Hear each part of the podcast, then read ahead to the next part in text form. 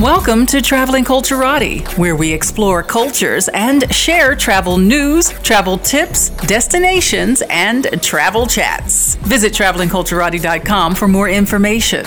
Well, hey there, fellow Culturati. Javon Harley here, your host and travel pro for Traveling Culturati.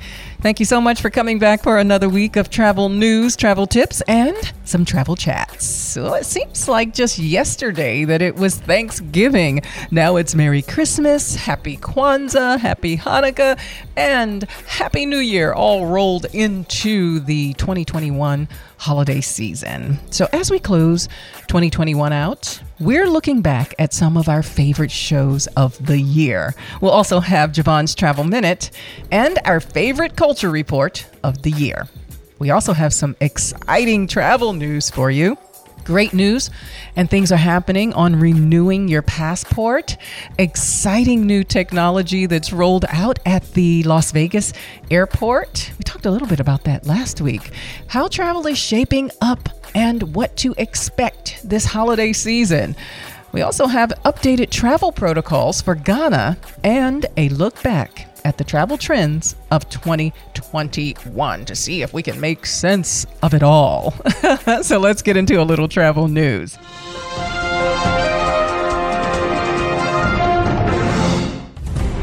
Renewing passports. You know what is fantastic about this news is that it's getting faster.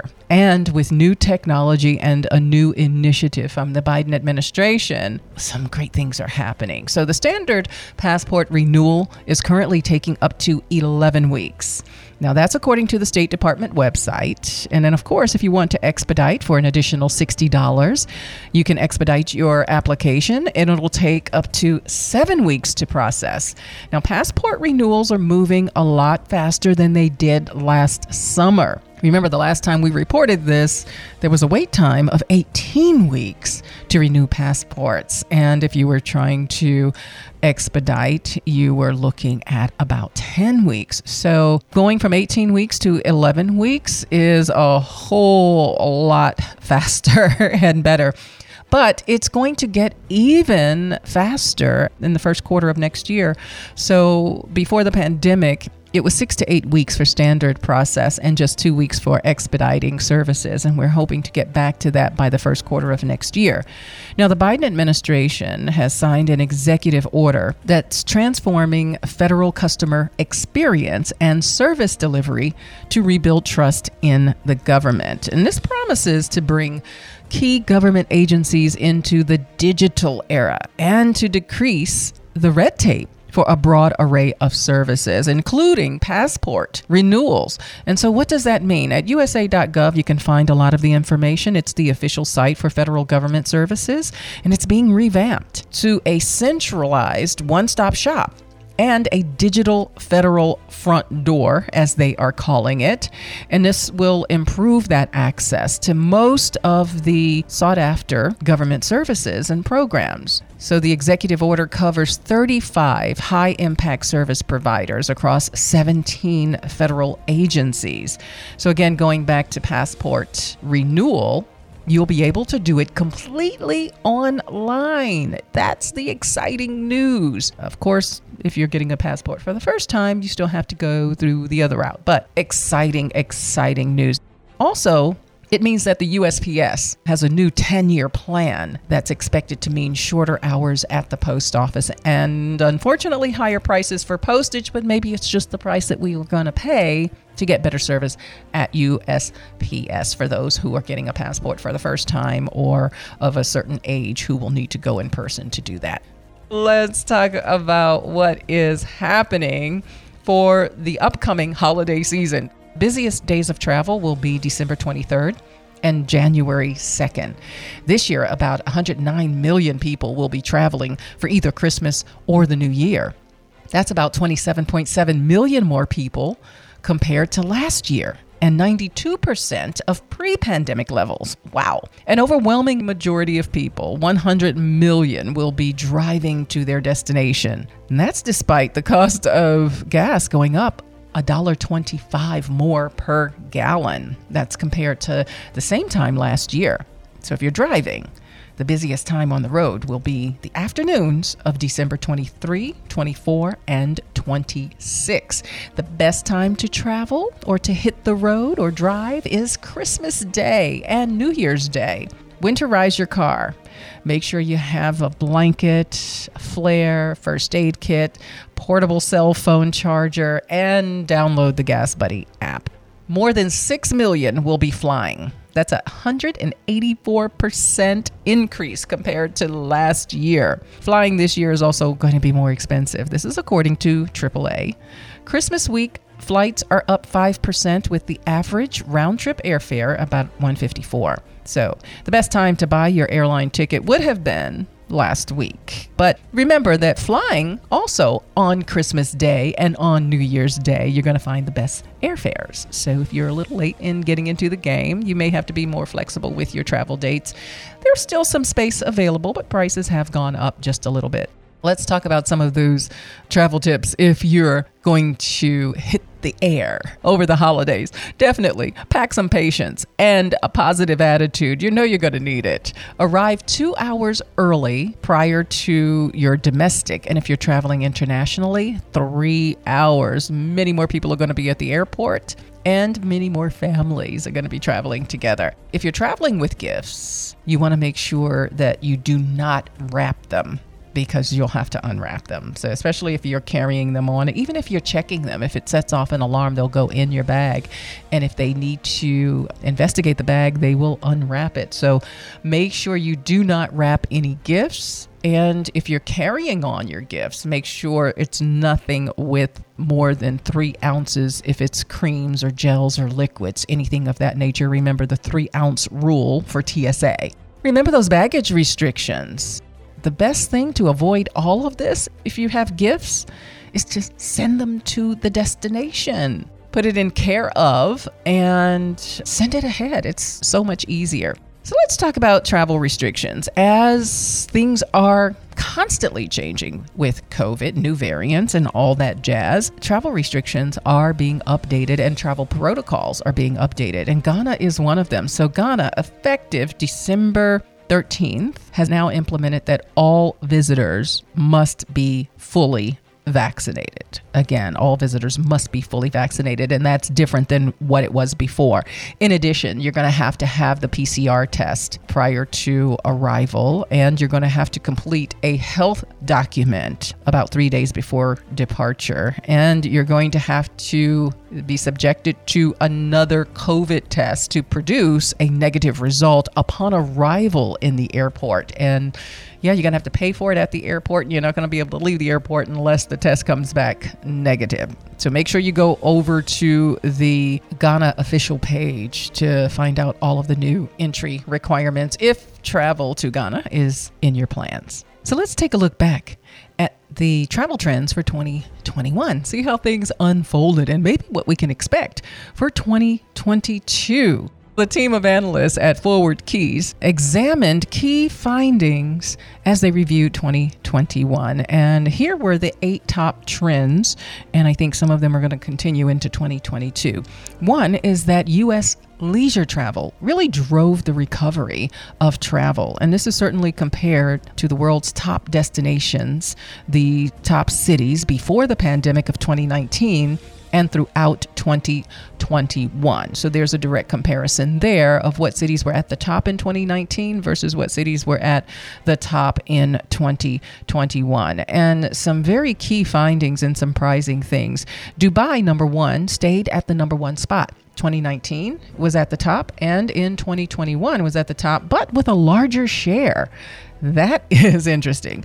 And Cancun bumped London for the number two spot. Istanbul bumped Bangkok for the number three spot. And again, we're talking about the comparison of top destinations worldwide in 2021 versus 2019. We're not counting 2020. We all know what happened then.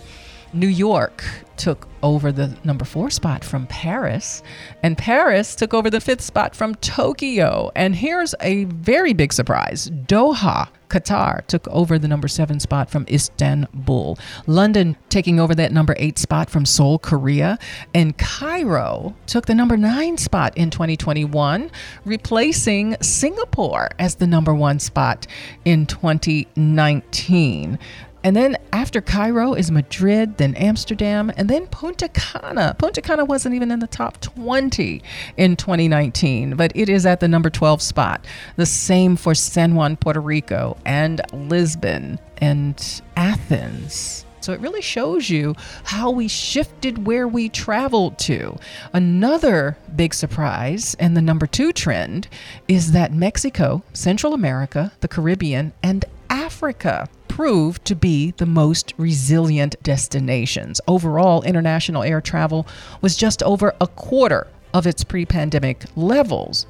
The Asia Pacific region reached about 8%, Europe achieved about 30%, but Africa and the Middle East achieved 36%, and the Americas achieved 40%. So big changes there. The number third trend is that Middle East is starting to revive travel to various Middle East destinations, and that exceeded the 60% benchmark in the second half. Right, because remember, I said that Turkey climbed to a higher position on that chart 33% in the first half versus 67% in the second half. And Egypt grew from 37% to 72%. And then the fourth trend of 2021 was that domestic travel was very dominant especially from the large sized countries. And a couple of those countries were really big in traveling outside of their countries in 2019, but they were all turning inward and traveling domestic in 2021. And of course, the United States is on that list. So Brazil, China, Russia, and the United States, all large sized countries, primarily did domestic travel. Now, in Europe, the fifth major trend is that European airlines were really struggling disproportionately. And that really has a lot to do with those trends of domestic travel in large countries. So one thing affects the other. So when you're looking at airlines like Ryanair or EasyJet, which are the two largest European carriers, they've fallen from the fifth and eighth position that they held in 2019 to the seventh and 16th position in 2021. Lufthansa, British Airways, Air France, Europe's largest legacy carriers have fallen out of the top 20 list altogether. But what airlines rose to the top were Shenzhen, JetBlue, Spirit, Hainan, and Xiamen Airlines. Yeah, all domestic carriers. The sixth trend of 2021 is that there was a decline in long haul travel, where there's no surprise there. If we are all traveling domestically, that means that long haul travel suffered a bit. And the number seven travel trend was that Doha took over Dubai as the preeminent hub airport in the Middle East. And in Europe, Amsterdam took over from Frankfurt. So, a lot of shifting behaviors. Let's see how that carries over to 2022. And then, lastly, the eighth travel trend for 2021 is the recovery in air travel. It really showed a steady growth in 2021. The first quarter in 2021, traffic was less than 20% of the 2019 levels. And then the fourth quarter, it had climbed to over 50%. And there were little hiccups along the way, but you can see that there's a steady increase. And that will continue over in the first quarter of 2022. So there you have it.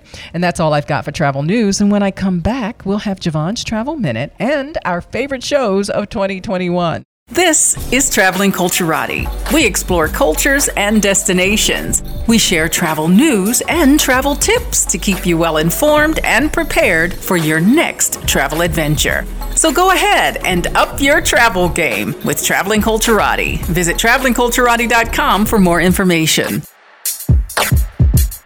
Welcome back to the Traveling Culturati. I'm your host and travel pro, Javon Harley. Well, we are going places in 2022 Ghana, January 21st through the 29th, Dubai, February 15th through the 22nd. We have Dubai and the Maldives, February 23rd through March 6th, and Dubai again for the Afrozone's Dubai Sound Off, March 3rd through the 9th. We also have Fiji. We've been waiting for Fiji, but Fiji is now open. And we're going April 27th through May 5th. Greece. We've announced Greece September 1st through the 9th, and there's many more that will be announced very soon. So make sure you go to travelingculturati.com, you sign up for our mailing list, and you become part of the Culturati so that we can go places. So make sure you stay up to date on the travel schedule and the lineup. And now, Javon's Travel Minute. 2021 has certainly been a roller coaster, filled with highs and lows, twists and turns. One thing I've thought of often is you only live once. Unless, of course, you believe in reincarnation. But even then, you have one lifetime before you move on to the next. So who knows what the future will hold? While I'm not suggesting one should live with abandon, life should not be lived with regret. It reminds me of a couple of quotes. One, in the end, we only regret the chances we didn't take. And two, the only trip you will regret is the one you didn't take. So take the trip, but do so with an updated traveler's checklist that's designed to keep you informed and protected. It should include getting travel insurance, enrolling in STEP, protocols for the destination, signing up for alerts from the suppliers that you use, and that's just to name a few. I'm updating my traveler's checklist, and I'll make it available for you in the new year. So make sure you go to travelingculturati.com and sign up for alerts. This is Javon, and that was your travel minute.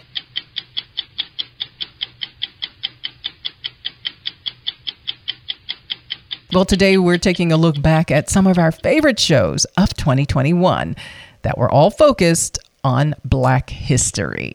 Since my interview and visit with Dr. Joy Banner and the Whitney Plantation, Hurricane Ida happened. Unfortunately, the Whitney Plantation suffered extensive damage because of Ida. After deciding too late to evacuate ahead of the hurricane, Dr. Banner found herself riding out the Category 4 storm at the Whitney Plantation in the big house, a house her ancestors built.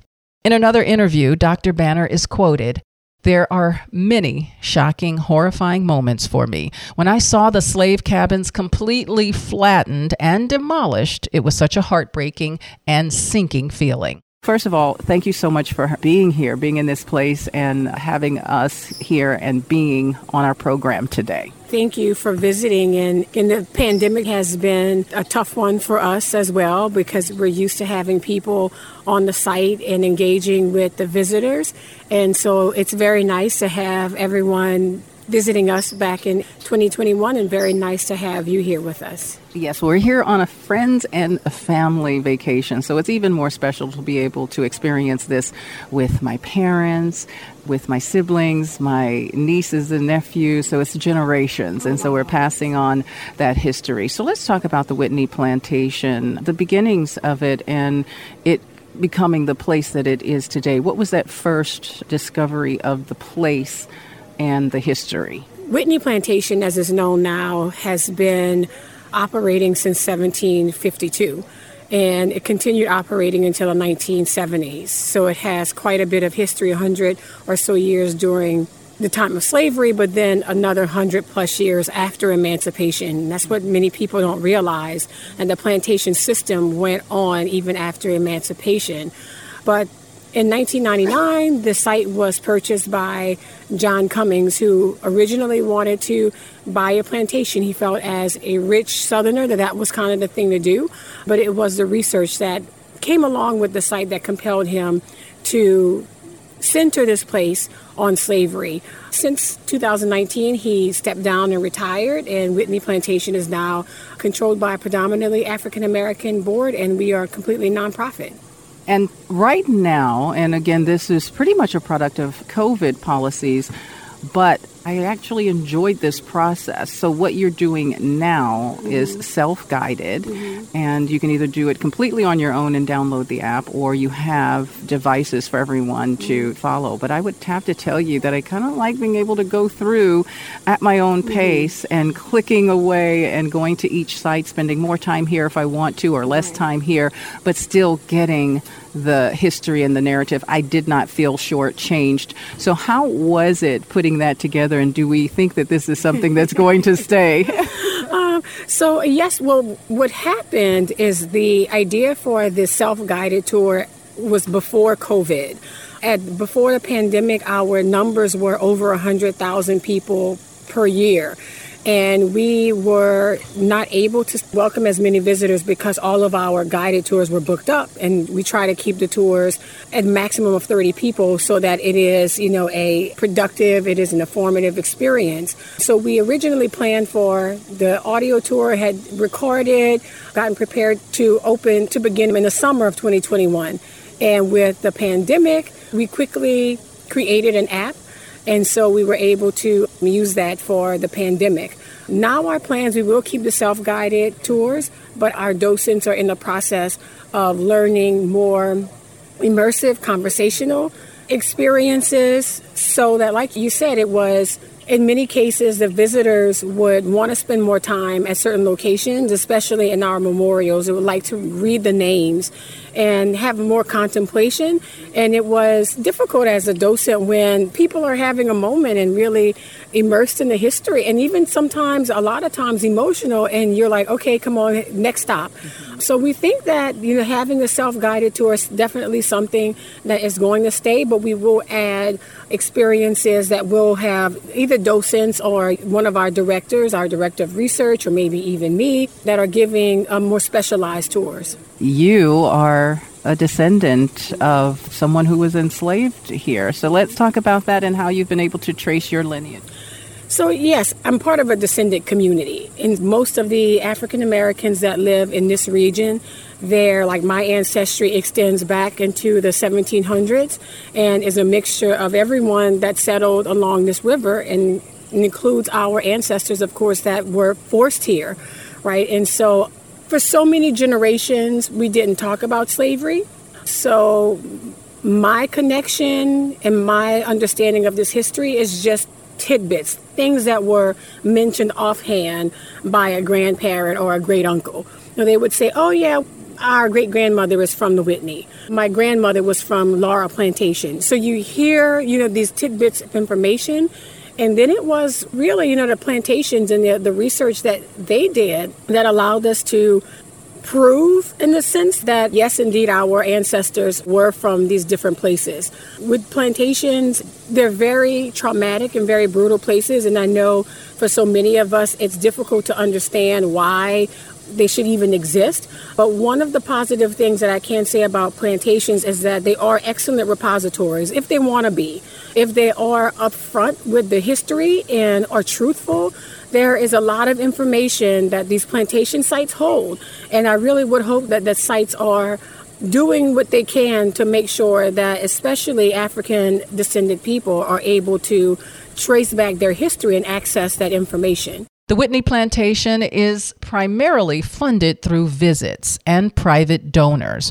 And prior to the pandemic, they were averaging 100,000 visitors. That has since changed. They are accepting much needed donations, and they can be made online at whitneyplantation.org. Today's guest has curated a U.S. civil rights trail in a guidebook that is complete with planning tools, personal experiences, and general tourism components. I'm excited to chat with Deborah Douglas, author of U.S. Civil Rights Trail, a traveler's guide to the people, places, and events that made the movement. Well, hello, Deborah, and welcome to Traveling Culturati. Hello, Javon. So, okay. what was your inspiration to create this guide? Timing gave me the opportunity to write this book because 12 Southern travel offices designated an official civil rights trail in 2018. And so, my book is the first ever book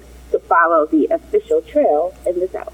As I said, you know, with so many historic sites related to the civil rights movement, sometimes we stumble upon them or sometimes we know of the top two or three and we may gravitate there. But I did not know that there was that designation that was made in 2018. So, how did you stumble upon that? You know, I'm just nosy. I read everything in sight, and I worked on this book through Moon Travel. It's a long time travel publisher, so of course, you know, they have their ear to the ground.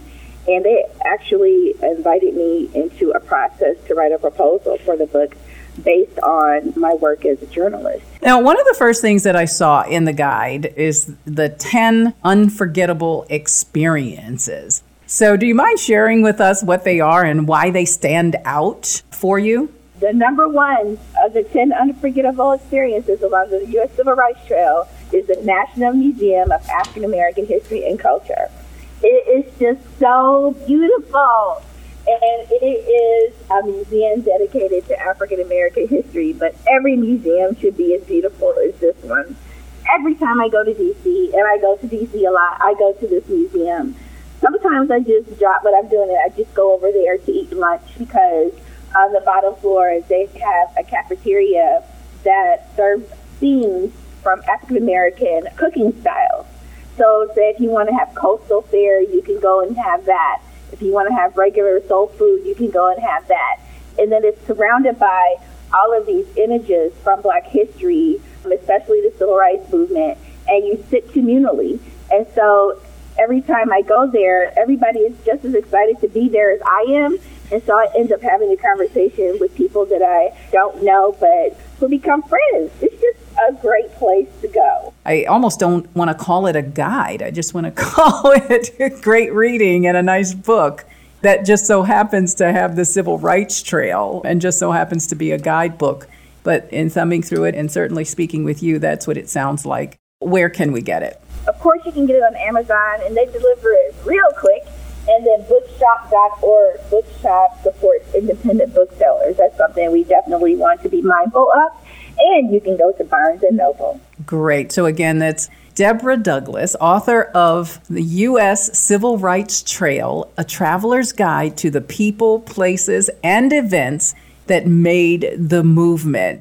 This year marks the 100th anniversary of the events that destroyed the area known as Black Wall Street, and today is known as the Tulsa Race Massacre. Michelle Brown, program director of the Greenwood Cultural Center, is on with me for the history of Greenwood, the massacre and destruction, and how the city is honoring the 100th anniversary today. Hello, Michelle, and welcome to Traveling Culturati. Hi, thank you so much.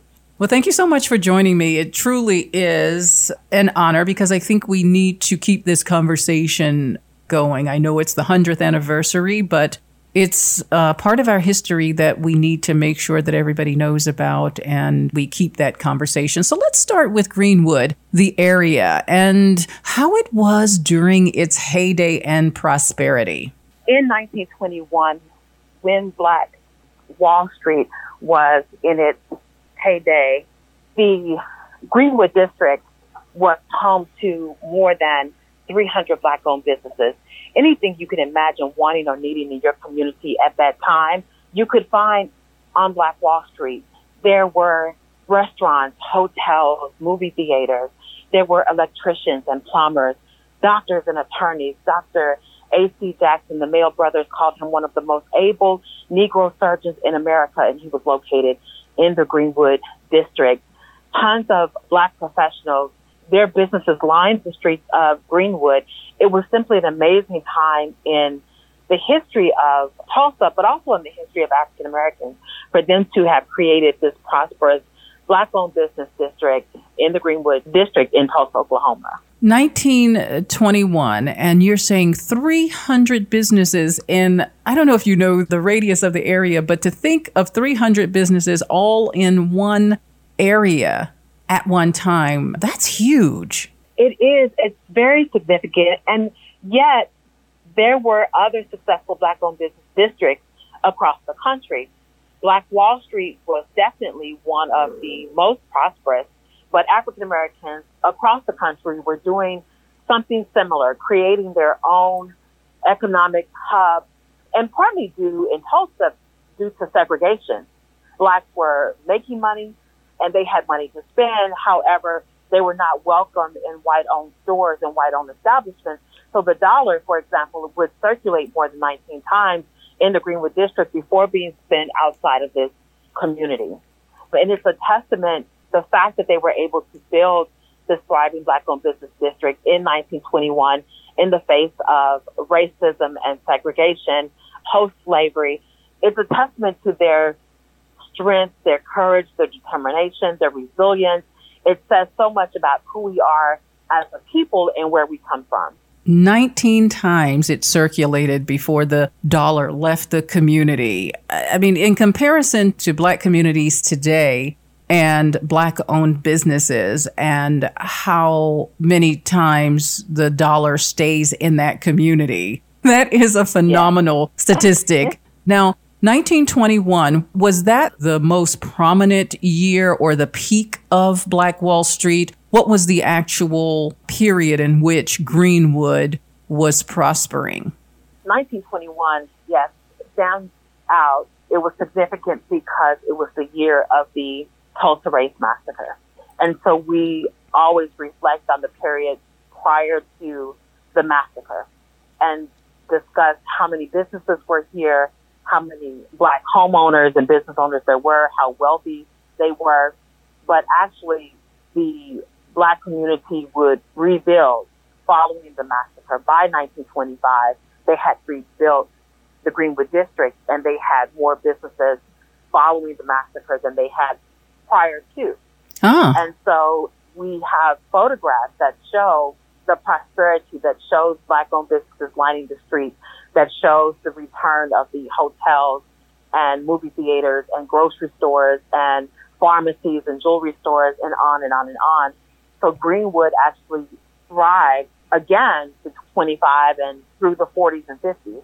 What are those historic sites that are there that we can visit for Black Wall Street and that history? So the Greenwood Cultural Center will be here. We are undergoing a renovation Actually, they are renovating the Black Wall Street Memorial that sits in front of our facility that lists all of those black owned businesses that we mentioned. That will be completed by the end of the month. And we house the Mabel Beaver Heritage House, which is a home that belongs to two race massacre survivors, Sam and Lucy Mackey.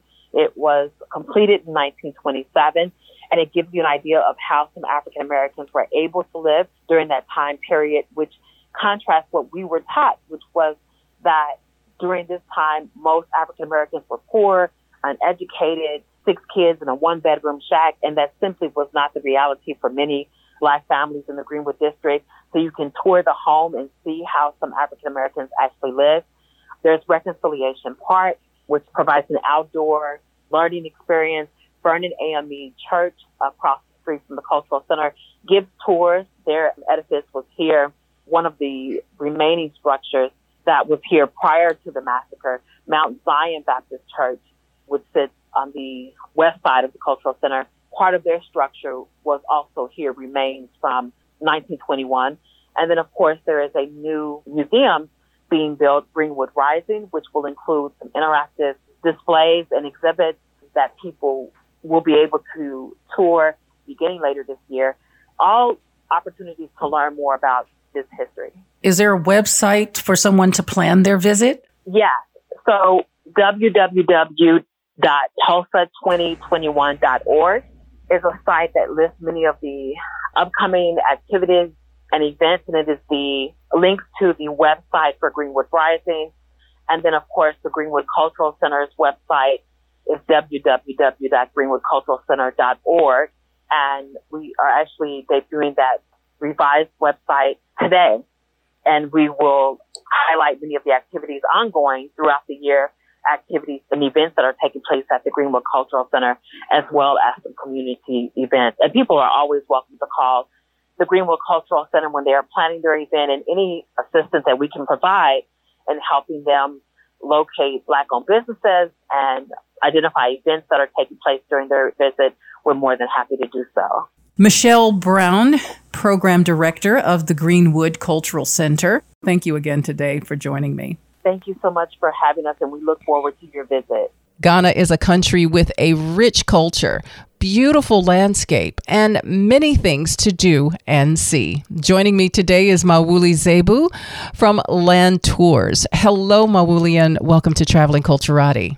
Hello, Javon. It's so good to talk to you again and to all our audience. I want to talk about beyond the return. Let's just start with the basics first, because part of Ghana's beauty and the landscape is the location. So let's talk about the location of Ghana. Thank you again, Javon. So Ghana is located in the western part of Africa, so surrounded by Togo to the east, Ivory Coast to the west, and to the north is Burkina Faso, of course, the Atlantic Ocean is to the south. You can easily find Ghana in West Africa. English speaking country uh, that speaks uh, English everywhere. And of course, there are about 70 local languages that are spoken. Ghana's population is about 30 million people all over. And then the capital is Accra, Ghana. And that's where the international airport is located in Accra. You can get to Ghana from easily from the US, from New York, there's a direct flight from New York on Delta Airlines to Accra. Also, there's a direct flight from Washington, Dallas to Accra. Right now, they're running three times a week. That should go up to at least five times a week very shortly. Let's talk about Ghana's location again and its landscape because you have so much coastline, which is absolutely beautiful. So, Ghana has approximately 400 kilometers of coastline from Axim all the way to Keta. Very, very, very beautiful coastline. Now, one very, very important thing along the coast, because Ghana was a, played a very, very important role during the colonial times, during slavery, all the way to the industrial area. So, along the coast, this beautiful coast from Axim all the way to Keta, during the height of the European trade in West Africa, they built over 40 forts and castles along the coast. Now, of course, most of those forts and castles are no more standing, but the ones that are standing, there are three of them right now that are UNESCO World Heritage Sites. They're all along the coast. So the Cape Coast Castle, then the Elmina Castle, and then the other castle in Takoradi. So the coastline, very beautiful. Most of the people around there are still fishermen from all the way from Axim to Keta. That's the Ghana's coastline. What about the beaches? So there are some beautiful beaches around, uh, especially the western part of the country, and it's really good for uh, things like surfing, scuba diving, and all of that. Especially between Cape Coast and the furthest part, which is Axim, all the way to Busua. That's where the beach is more beautiful. And let me say that the tidal waves here are a little stronger. So you really need to be really good in swimming to swim along the Atlantic coast here. But it is beautiful. The beaches are beautiful from Keta and Ngonoga to all the way to Ada, and then from Accra to Cape Coast to Busua to Axim. Beautiful, clean, sandy beaches along the coast. So I guess with the surf, you probably are getting a lot of surfers in those areas. Yes, in fact, in 2019, especially the beach of Busua and Axim was a very popular destination for surfing. So we get a lot of that. They are still coming back slowly. Now that the international borders has been, uh, the airlines are coming in, there, people are still coming to surf. But in 2019, just before COVID, it was a very, very popular destination for surfing. You also have some wonderful national parks and forests. And again, when you're talking about location, we're talking about beautiful landscape.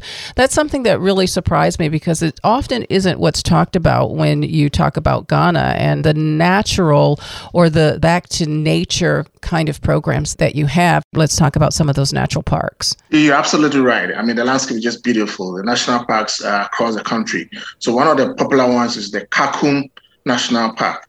Now, this park is about 40 kilometers north of Cape Coast, which, is where the Slave Castle is. And when you get to the park, it's very doable. The incline to get to where the canopy bridge is is very, very gentle. It's not a steep climb to do. Everybody can do it. You don't have to be in excellent shape to do that. So the most popular attraction there is a canopy bridge, which is seven in number. So the highest peak is about 40 feet from the forest floor. You get onto there and you'll be able to see the tree tops. So it's a, what we call the bridge starts from one to seven. When you start, you can't really come back. It's a one way street. So you go and you make a loop from bridge one to seven, three to all the way to seven. And when you're on this canopy bridge, you see the whole rainforest. It's a beautiful sight. And it swings. It's part of that adventure is to make it swing from one side to the other very, very safe. This has been, the park has been open for 24, 25 years now. No issues there. And then, of course, there are some animals in the park. There are, most of them are nocturnal, so you don't see them only when you spend at night. Other national parks in the country, the biggest one is what we have is the Mole National Park, which is up north, the northern part of the country. Some of the attractions there include one of the big fives. We have the forest elephants in there. We have a lot of warthogs, a lot of deers, antelopes, monkeys, baboons, and there's a rhino series also in the park, not too far from the Black Volta, that's also located in National Park. Along to the eastern part of the country, that's where we have the waterfalls, like the Wuli waterfalls. The highest peak in West Africa is also in Ghana, Mount Afadjato in the Volta region. There is a beautiful Tafi Atome Monkey Sanctuary, which is also about 20 minutes or so from there. So there's a variety of things to do if you are into adventure, into nature, the hike to go to the Wuli Falls, where you cross the same river 11 times, you know, just peaceful. And you don't feel like you're too far away, but there's something else very close to something else in the park in terms of the landscape. It is worth seeing and definitely worth the trip. Well, Mawuli, thank you so much for joining me today. It's always a pleasure chatting with you. And we're looking forward to our return to Ghana January 21st through the 29th. We have a lot in store. So go on over to the website, travelingculturati.com, and look at our program. I'm so excited to come back in January and looking forward to all of those experiences. Stay tuned for the Culture Report. This is Traveling Culturati. We explore cultures and destinations. We share travel news and travel tips to keep you well informed and prepared for your next travel adventure. So go ahead and up your travel game with Traveling Culturati. Visit travelingculturati.com for more information. Welcome back to the Traveling Culturati. I'm Javon Harley, your host and travel pro. Head on over to the website, travelingculturati.com, and check it out. While you're there, follow us on social media and join the travel club. Culture is forever changing and reflecting what's happening in the society and with its people. It can be born from the arts, music, food, and sometimes politics and strife. This is the Culture Report on New Year traditions and some New Year wishes from our partners from around the globe. Hi, I'm Nora from Eurotour DMC Argentina. I wanted to wish you a Feliz Año Nuevo and also take this opportunity to share some of our local customs for New Year. 1. We eat 12 raisins, making a wish for each raisin, and to have a sweet year. 2. We wear pink underwear to attract good luck or red for love. 3. We dress all in white. 4. Fireworks. It's a custom for both Christmas and New Year to light fireworks, as if it were the 4th of July. I'm Thais from Liberty, Latin America. In Brazil, we all wear a white outfit to celebrate the New Year's Eve. Feliz Ano Novo! Namaste. आप सबको नव वर्ष की शुभकामनाएं. Happy New Year from all of us in India. While we celebrate New Year's on 31st of December, pretty much the same way as the rest of the world, we also celebrate New Year's according to the Hindu lunar calendar. This falls mid April every year. These celebrations include beautiful dances which are performed specially for this day, setting up of the house, wearing new clothes, praying and feasting. Different regions celebrate it differently, but they all involve community and family. Hi, this is Alex from DT Croatia in Dubrovnik. Just like to wish all of you a happy new year, or as we like to say, Sretna Nova Godina. Buongiorno America, sono Dino Barile dalle montagne innevate della Svizzera e dalla splendida Italia. Vi giungono i migliori auguri di buon anno. Ciao amici. Dumelang, ke nna Sophie Mutsugi wa JMT Tours and Safaris go tswa mo South Africa. Re lo lakaletsa masego le matlhogonolo a ngwaga o mošwa mmogo le masika a lona. Hi, this is Sophie Mutsuchi from JMT Tours and Safaris in South Africa. We wish you and your families a happy and prosperous new year. Hi, Happy New Year to all of you. My name is Mustafa Hassan and I am from Egypt. The New Year is also celebrated in Egypt. كل عام وانتم بخير وسنة حلوة عليكم وعلى الجميع في جميع أنحاء العالم. There are many ways uh, of celebrating the New Year in Egypt. Some people they break a dish. It's a symbolic thing. The old year will take all the bad things along with this broken dish, you know, and they are hoping for a better year. Once again, Happy New Year. This is our first show after the new year. And so we want to talk about how we're bringing it in because, yes, we're still bringing in the new year as long as it's January. You know, Jean, one of the things I realized is that December 31st, New Year's Eve, well, I've always known it's not a federal holiday, but what I found out is that it is actually a holiday in some states like Kentucky, Michigan, and Wisconsin. That's nice. And you don't think about it not being a federal holiday, but you know what? A lot of people close down business around noon and go home because they're going to be out. January 1st has to be one, but frankly, I like it best when it's a Friday because Saturday and Sunday you need to recuperate. Yes, and while each city in the United States brings in the new year with their own fanfare, I think when we think about the United States itself, the attention goes to New York. Yeah, New York City being on the East Coast is the start of the New Year's for the United States, and it also has been the main part of celebration all around the world for a lot of people. It's really interesting that people on the West Coast want to celebrate it New York time. That's true. We did our own New Year's Eve celebration virtually with family members all across the United States, New York, here in Chicago, of course, and then in Los Angeles. And we all did center it around the ball drop in New York. That ball is made of crystal and electric lights and is placed on top of a pole, which is 77 feet or 23 meters high.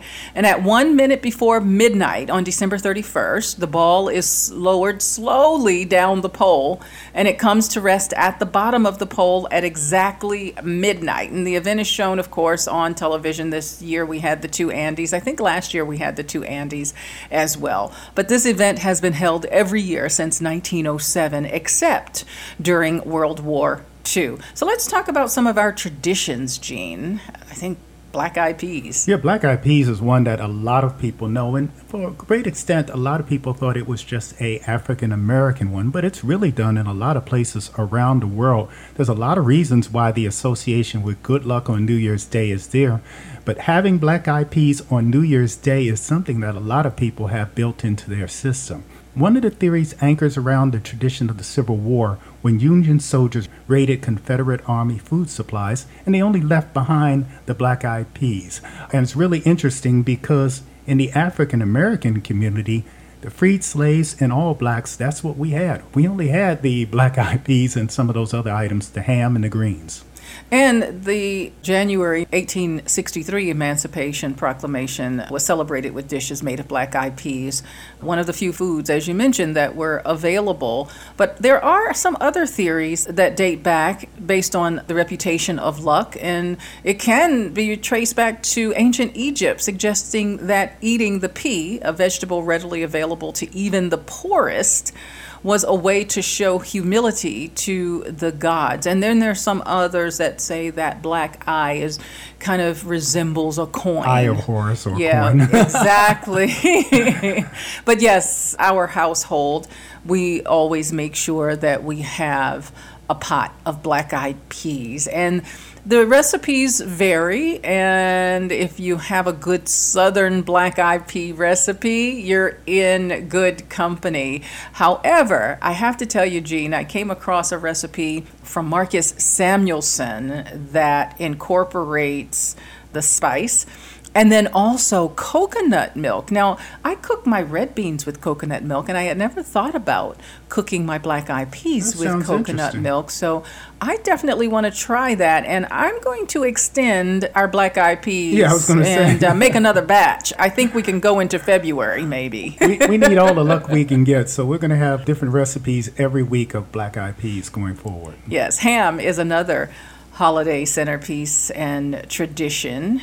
And so pork is a New Year's tradition that first has to do with the way pigs, as opposed to other animals, behave. So, according to some theorists, while chickens and turkeys scratch backward, a pig buries his snout into the ground and moves forward forward, yes. in the same direction you want to head in the new year. Another reason is logistics. Pigs are traditionally slaughtered in late fall, which made pork an ideal choice to set aside for celebrating the new year. And then it has some roots in some immigrants as well, as far as Oh, in Germany Europe, I mean, eating Eastern it with Europe. cabbage and other things like that. But pork is seen as an item even in the Far East, in Asian cultures, as a item that is eaten with the meal. So it's a good one too. If you're cooking black eyed peas, what naturally goes hand in hand, especially in African American households, greens. Now, greens have come a long, long way. I know back in the day it was primarily collard greens, and then, of course, kale is another popular favorite. And there's so many different varieties of kale now. But some of the traditional greens, one, collard Yes. Two kale, Mhm. the curly leaf kale, not these new hybrid kales, but the curly leaf kale that's really kind of thick. And that's why we always had to cook it a long time along with collard leaves. Those leaves were often very, very thick and tough, but also turnip. And greens are green, and that symbolizes money. So you want wealth, health, and other things coming into New Year. And we learned on our early trips to Africa that the green tradition goes back in Africa thousands of years, and it does in Europe, where people were hanging greens on the door to get rid of evil spirits. Yes, again, those southern roots Mm-hmm. that are closely related to African American history and some of the traditions that African Americans brought with them from Africa. And then there's the king cake. Now, we may think about the king cake for Mardi Gras, and yes, that is true, but it starts off the new year with the king cake, especially Louisianians. That's that ring cake that has a plastic baby hidden inside, and the lucky person who finds the trinket is king or queen for the day. And then that is carried through to Fat Tuesday. Now, they typically start eating it on January 6th, known as Twelfth Night or Epiphany, the Catholic celebration of Magi's Yeah, the, gifts. the wise men, the 12 wise men, To the baby Magi, Jesus, Magi. gifted baby Jesus, and then 12 days later, which falls on January 6th, enjoying this cake. And in different cultures, it may have the baby, or it may have a coin, or it may have some other item that's just, again, looking at good luck. Now, certainly here in the United States, we have the staples, which are black eyed peas and greens, and that can be found in any household. But then there are some regional favorites and traditions. Like in your family, your dad always did Crab cakes. Yeah. Yeah, crab cakes. If you're in the East Coast, especially in the Chesapeake region, Maryland, Virginia, the Delmarva, you're basically looking at crab cakes as being a tradition to kick off the new year. And I'm not going to say the crab has any special meaning in there, but the whole point is you would have crab cakes with our tradition. It's just a regional difference and fair. And your Aunt Jewel in New York, pig feet. Now, pig feet, it's not ham, but it is pork. Yeah, and it's part of the tradition too. Yeah, mm-hmm. so pig feet or pig knuckles. And what she says is that the recipe she got from her mother, and her mother got the recipe from her mother. But what she has done is uh, Jazzed it up. Frenchified it, as she calls it, with some cognac and Grand Marnier. Frenchified it. Yes, I think I'd have to try that. She used to be part of a cooking club. Mhm, and She got that from our my great grandmother Ursa Ricks, but no, she changed the direction of it, New Yorkified it, as we might say, in there with the pig's feet. I still remember seeing pickled pig's feet as a child, and that was a big thing among my Southern family. Well, thank you so much for joining me today. And I want to wish everyone a very Merry Christmas, a Happy Kwanzaa, Happy Hanukkah, and a very happy holiday season. Well, that's it for the show today. Wherever you go, go with all your heart. Confucius. Ladies and gentlemen,